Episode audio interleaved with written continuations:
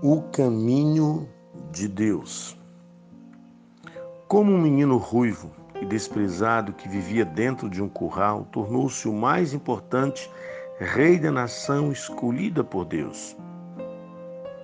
Olhando para o Salmo 23, o seu versículo 1 diz: O Senhor é meu pastor e nada me faltará. Estou falando de Davi, esse atirador de funda, cantor sem plateia, pastor de poucas ovelhas, mas que algo tinha que era diferenciado. Ele tinha um coração para Deus. Era fácil perceber isso na intensidade de suas canções e na força de suas orações.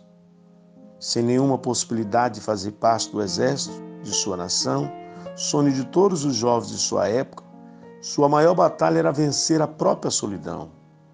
Mas, na manhã de um dia qualquer, por um ato simples de obediência, seu pai o pediu para levar alimento aos seus irmãos que estavam na guerra e ele foi e obedeceu. Ali, Deus tirou ele de trás das malhadas e o içou ao trono de Israel. O que, que eu tenho a lhe dizer, querido?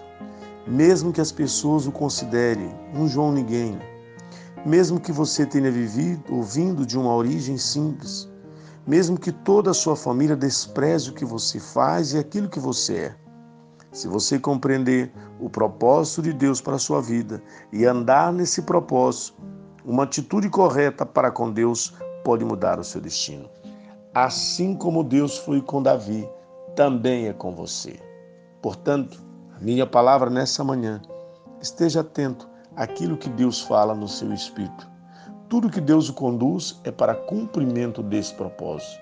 E a vontade de Deus é que você também esteja envolvido neste propósito. Cumprindo ele, ele colocará em lugares altos. Que Deus te abençoe em nome de Jesus.